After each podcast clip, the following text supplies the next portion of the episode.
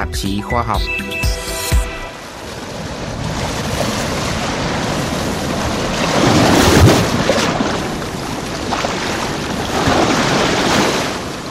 Cũng như nhiều nước khác trên thế giới, biển Việt Nam với diện tích hơn 1 triệu km vuông hiện cũng đang phải đối mặt với tình trạng ô nhiễm nước biển nghiêm trọng. Từ hơn một tháng nay, báo chí trong nước cũng như quốc tế đều đồng loạt đưa tin tình trạng cá chết hàng loạt dọc bờ biển miền Trung Việt Nam, rồi lan sang cả cá nuôi trong các ao hồ khu vực xung quanh. Nếu nói riêng về tình trạng cá chết hàng loạt mà nguyên nhân là do biến đổi khí hậu hoặc do ô nhiễm nguồn nước, thì tại một số nước trên thế giới như Mỹ, Brazil, Chile, Mexico, Bolivia, Indonesia, Thái Lan, Trung Quốc, Cam Bốt, v.v. cũng đã từng xảy ra. Tuy nhiên, trong bối cảnh của miền Trung Bộ Việt Nam, mấy năm gần đây có sự gia tăng và phát triển của các khu công nghiệp ven biển, hầu hết là tại các tỉnh và đặc biệt là ở Hà Tĩnh có khu công nghiệp Vũng Áng với một số nhà máy nhiệt điện, nhà máy cán thép đã đi vào hoạt động. Thực trạng biển Việt Nam hơn lúc nào hết đã gióng một hồi chuông thức tỉnh cả thế giới. Nhiều con mắt nghi ngờ đang đổ dồn về phía công ty trách nhiệm hữu hạn gang thép Hưng Nghiệp Formosa Hà Tĩnh như thủ phạm chính gây ra cái chết hàng loạt của thủy hải sản dọc khu vực miền Trung Việt Nam kể từ sau khi phát hiện công ty này đã cho lắp đặt trái phép các ống xả ngầm đổ ra biển. Mới đây, nhiều cuộc biểu tình của người dân trong và ngoài nước phản đối và đòi đuổi Formosa ra khỏi lãnh thổ Việt Nam đã diễn ra. Liệu đây có phải là thủ phạm chính hay chỉ là giọt nước gây tràn ly của tình trạng ô nhiễm biển Việt Nam vốn chưa được quan tâm đúng mức từ trước đến giờ? Nhìn một cách tổng quát, gây ô nhiễm nước biển được hiểu là việc đưa vào nguồn nước biển bằng hình thức trực tiếp hoặc gián tiếp các chất cặn bã, các thực thể hay năng lượng, trong đó bao gồm cả các nguồn âm thanh do con người phát ra dưới lòng biển, gây ra tác hại xấu đối với nguồn sinh vật sống và hệ sinh thái biển. Hậu quả là nguồn đa dạng sinh học bị suy giảm, nguy cơ ảnh hưởng đến sức khỏe con người, gây ra những cản trở cho các hoạt động liên quan đến biển, chủ yếu là đánh bắt hải sản, du lịch và thư giãn trên biển, v.v. hay sự biến chất của nguồn nước. Theo tiến sĩ Dư Văn Toán, Viện Nghiên cứu Biển và Hải đảo Việt Nam, dải ven biển hay đới ven biển nói chung trên thế giới cũng như tại Việt Nam có rất nhiều nguồn tiềm ẩn gây ô nhiễm và đến nay đa phần lượng chất gây ô nhiễm đến từ đất liền, một phần nhỏ đến từ các hoạt động trên biển, từ tàu thuyền, giàn khoan, đáy biển. Các nguồn nước thải ra biển chủ yếu bao gồm các nguồn thải lục địa đổ ra các sông và theo dòng sông đổ ra biển, nước thải sinh hoạt trực tiếp từ khu vực đô thị, thành phố ven biển, nước thải công nghiệp từ các khu công nghiệp ven biển trực tiếp hay qua cống thải ngầm dưới biển, nước thải, dầu thải, hóa chất của tàu thuyền trên biển, sự cố dầu tràn của giàn khoan khai thác, tàu vận tải chuyên chở dầu. Cùng với các yếu tố dòng chảy, chế độ sóng gió khu vực cũng gây ra các quá trình vận chuyển ô nhiễm sang các vùng lân cận. Các chất gây ô nhiễm cũng tác động đến chế độ hải dương, các quá trình sinh học khiến làm xuất hiện hiện tượng phù dưỡng, tức là tình trạng gia tăng dinh dưỡng gốc phốt pho PO4 trong nước, hoặc cũng có thể gây ra hiện tượng suy giảm nồng độ oxy hòa tan, dẫn đến hiện tượng cá và hải sản chết.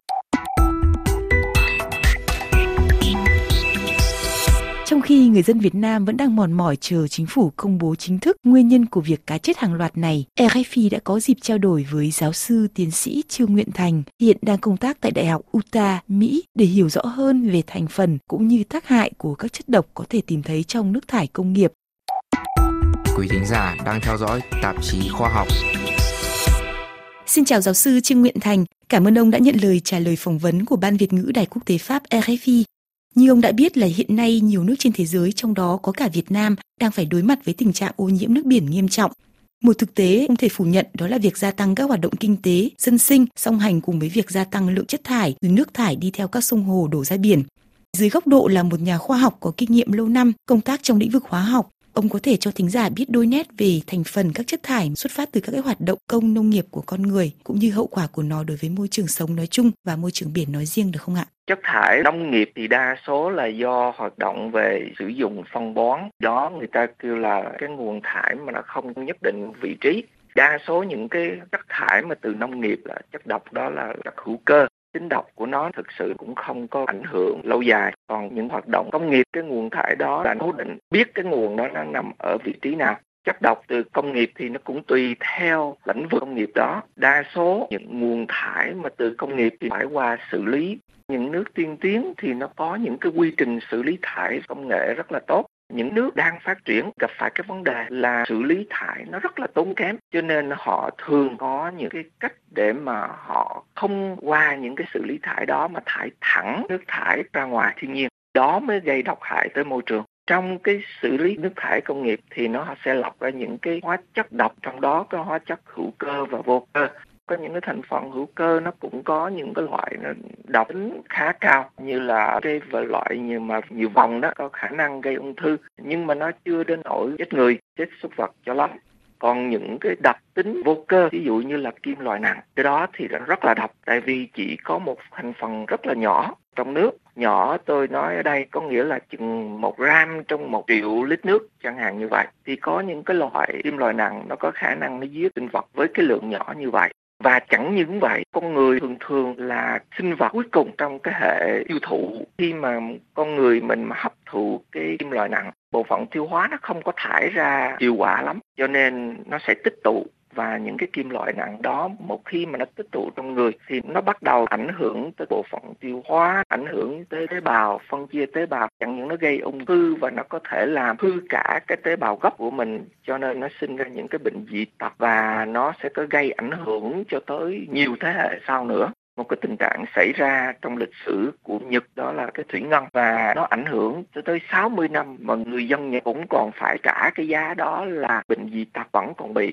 Xã hội Việt Nam cũng đã từng bị một cái chất độc hữu cơ mà nó cũng rất là mạnh, mình gọi nó là chất độc da cam đấy. Nó cũng có cái ảnh hưởng dị tật mà nó đi theo nhiều thế hệ. Kim loại nặng nó ảnh hưởng mạnh mẽ hơn và nặng nề hơn là cái chất độc da cam. Khi mà con người tiếp xúc với nó với một cái nồng độ cao thì sẽ bị ảnh hưởng liền. Chỉ khi nào mà họ tiếp xúc với cái nồng độ thấp, thí dụ như là thủy ngân ở trong cá thì nó có một cái lượng rất là nhỏ, nhưng mà nếu như mà cá mà nó bị nhiễm một cái lượng độc cao thì khi mà ăn vào thì cái lượng độc nó vượt ngưỡng trong cái người của mình rồi, thì lúc đó là cái người đó sẽ bị ngộ độc kim loại nặng và có thể là gây tới chết người liền. Kim loại nặng nó cũng rất là nhiều loại kim loại, những công nghệ khai thác mỏ, công nghệ làm thép. Kim loại nặng nó từ ở lòng đất mà ra, cho nên trong cái công việc mà khai thác mỏ thì nó thường thường nó sẽ giải phóng cái kim loại nặng ra trong cái môi trường. Trong mẫu nước á,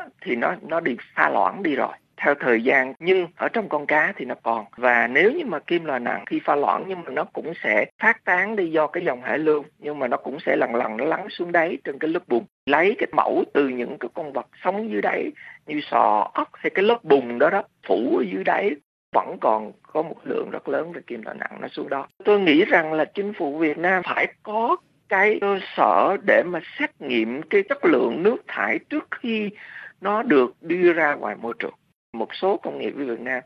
họ né cái vấn đề xử lý nước thải vì cái đó tốn kém, cho nên họ thải thẳng ra cái nguồn thiên nhiên, đó là sông hoặc là biển. Thì nếu mà thải ra sông thì giết hết tất cả những sinh vật sông, mà nếu mà không giết thì cá đó bị nhiễm độc rồi người ta ăn rồi người ta nhiễm độc lại trong người.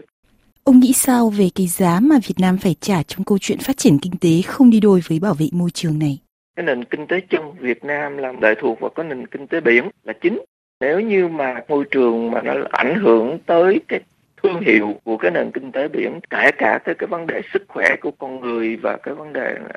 ảnh hưởng tới thế hệ nhiều thế hệ, thì cái giá nó phải trả nó cao hơn nhiều so với cái giá để mà mình phát triển kinh tế về cái công nghệ đó.